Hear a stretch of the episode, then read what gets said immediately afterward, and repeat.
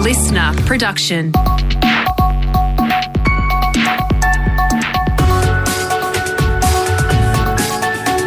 Australia Today's morning agenda with Natasha Belling. Good morning. Thanks for your company. Let's check what's making headlines this Tuesday, the 21st of June. The Australian government has pledged to work with Sri Lanka to tackle the rising rates of people smuggling. Several boats have reportedly left the country in recent weeks, with the federal government refusing to confirm how many have made it to Australian waters. Home Affairs Minister Clare O'Neil is visiting Sri Lanka with the promise of a $50 million aid package. Prime Minister Anthony Albanese says he is committed to fixing the problem. We understand that there are issues in Sri Lanka and that the wrong messages are being given by people smugglers. Our message will be very clear that people who arrive by boat will not be settled here. A major investigation into Australia's power generators is being launched by the ACCC into claims they intentionally made profits during this month's energy crisis. The consumer watchdog says it will look into how wholesale prices increased fivefold and whether rule changes are needed to protect consumers. Some generators also removed their power from the grid after wholesale prices were capped. Meantime, experts have weighed in on a national draft plan to try and fix the country's energy crisis. A cornerstone of the plan, which was agreed upon by federal and state energy ministers last week, would see a mix of traditional and renewable power providers paid to keep the grid reliable. There have been criticisms after coal and gas sources weren't excluded from the blueprint. But Andrew Richards from the Energy Users Association of Australia says we still need those providers as the green transition continues. Proving to be very difficult and quite expensive. Now, that's not a reason not to do it, but it is a reason to make sure we get the planning right and we get the process right a major breakthrough in new COVID vaccines, with a new product by Moderna being developed here in Australia that could protect against COVID, the flu, and other respiratory viruses. The pharmaceutical giant has also revealed a new jab for the Omicron variant that's set to be ready by August. Australian athletes are divided over the World Swimming Body's controversial decision to ban transgender athletes from competing in elite women's competitions. FINA made the move to prohibit participation of anyone who has not transitioned before the age of 12, but instead plan on making it an open category. Australian swimming star Kate Campbell has thrown her support behind the ruling, saying it provides more clarity, while transgender athlete Hannah Mounsey has slammed the ban, telling Channel 10 it's very complicated. A blanket ban uh, is very, very strong and I think really unnecessary because it's painting something which a lot of people have acknowledged is a very grey area and decided that it's black and white. And Greens leader Adam Bandt is defending his decision to refuse to speak in front of the Australian flag at a news conference. It's being reported a member of staff removed the flag, leaving only the Aboriginal flag and Torres Strait Island flag. Mr. Bandt says the country has work to do on racism and that the symbol is hurtful to many Indigenous Australians.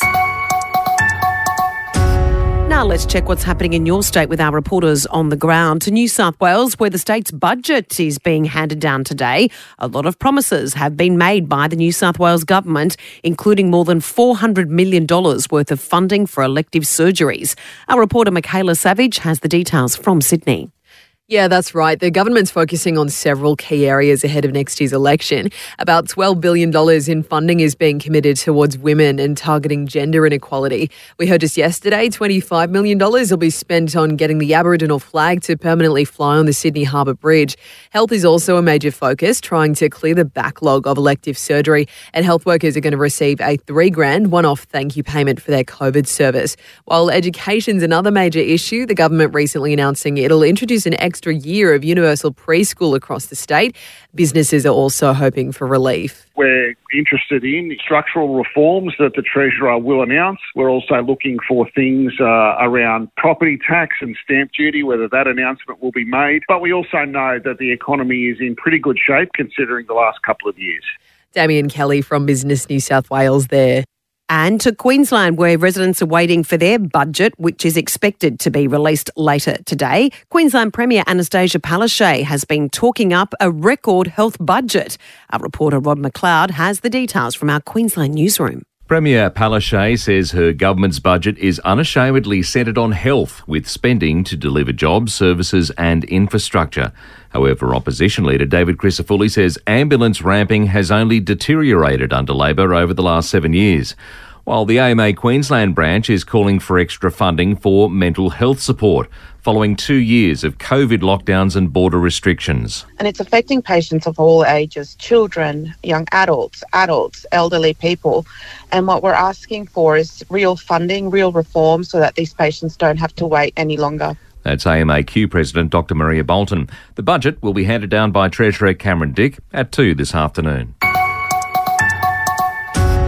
Now, for the latest in business and finance news, we're joined this morning by Scott Phillips from the Motley Fool. Scott, good morning. Could we have some good news at the moment? This is great. Woolies has said that they're going to freeze some prices at the supermarket. Now there's speculation Coles may follow suit. Yeah, Tash, good morning. Coles have basically said they're going to review the way they discuss price rises with suppliers that feels pretty euphemistically to me like we're going to not let you put prices up, which as a consumer, I'm very, very excited about because frankly, we know the cost of living is going through the roof right now on most products in the supermarket.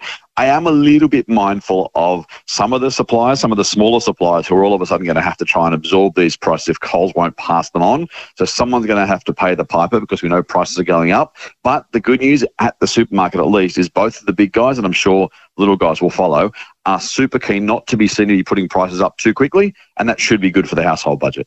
And Scott, don't want to talk about bad news, but gosh, there is some around at the moment. The volatility on the markets, the increasing talk, of course, of a recession, and share markets across the world plunging. That's had a real impact on our super. It has, and it, look, this is never a good thing. It's not a surprise, by the way. It might well be this year the first time in more than a decade, in fact, in the 13 years that our superannuation returns might be negative. Now, no one wants to finish the year with less super than we started. That's never a good thing. It's not how it's supposed to work. But it's also a reminder that if it's only once every 13 years, or if we've had 13 straight years of growth, then something is working. So maybe it's the exception that proves the rule. But as you say, we've had a bear market now in the US. That means their stock market is down more than 20%. We're down more than 10% here. Property prices potentially starting to turn. They are the big three asset classes when it comes to most people's superannuation. Uh, cash will be a little bit of a stabiliser, uh, but unfortunately, the reality is going to be unless markets stage a very late June turnaround, the financial year that's due to finish in just over a week is probably going to be a negative one for our super.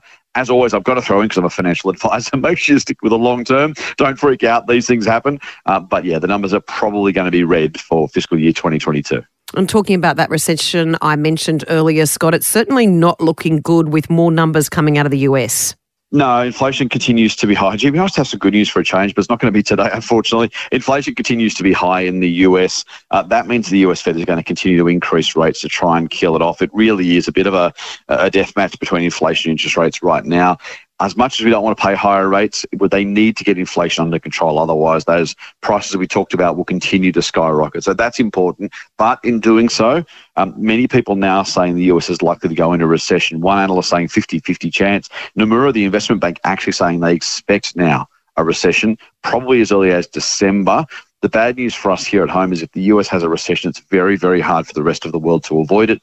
The US still the world's largest economy and probably most importantly, the largest consumer economy. If that starts to go backwards, the rest of us will struggle to stay in positive territory. So we've got our fingers crossed. We hope that the US Fed can do what it needs to do without causing too much damage, but increasingly likely uh, that we might unfortunately have to deal with a period of negative economic growth there and possibly here at home. Yeah, rocky times ahead. Scott, thanks as always. Sure are. Thanks, Tash.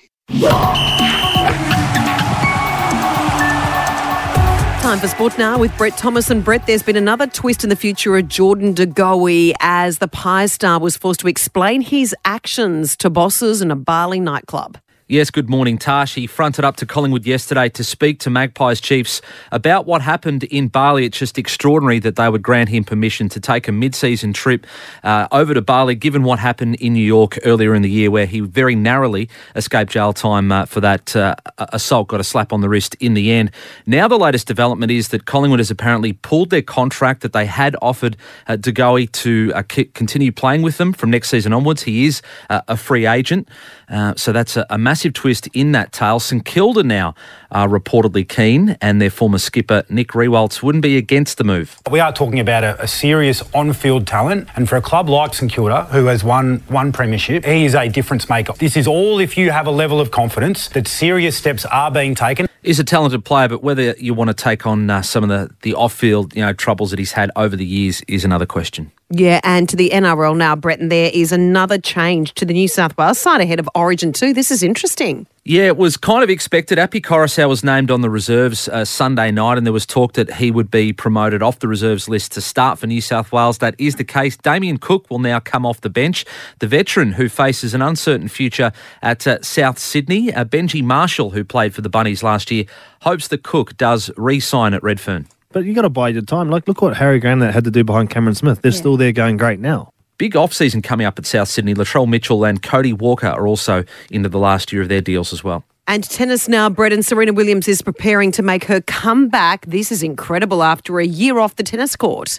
Yeah, certainly is. She's entered the doubles at the Eastbourne International. This is a, a grass court event in the lead up to Wimbledon. She won't play singles there, but she does have a wild card into Wimbledon, which starts next week. 23 Grand Slams she's won. She's been chasing that uh, elusive 24th Margaret Court's record for the past four years. We'll see at 40 years of age if at Wimbledon she can get there this year. Incredible superstar. Brett, thanks so much. Thank you, Tash.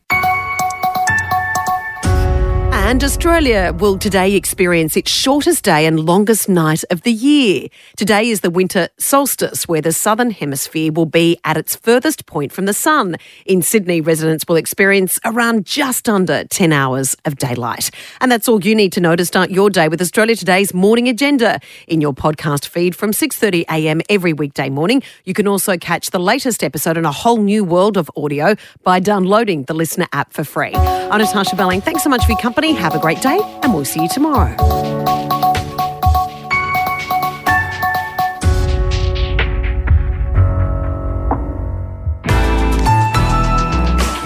Listener.